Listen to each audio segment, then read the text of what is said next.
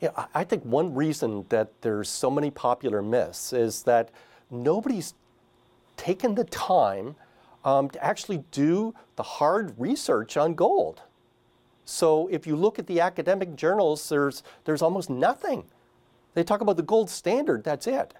So so I think that it's easy um, to to tell a story. And I think that some of these people telling the story, they want to talk up the price because they're long in gold, or want to talk down the price because they're short in gold.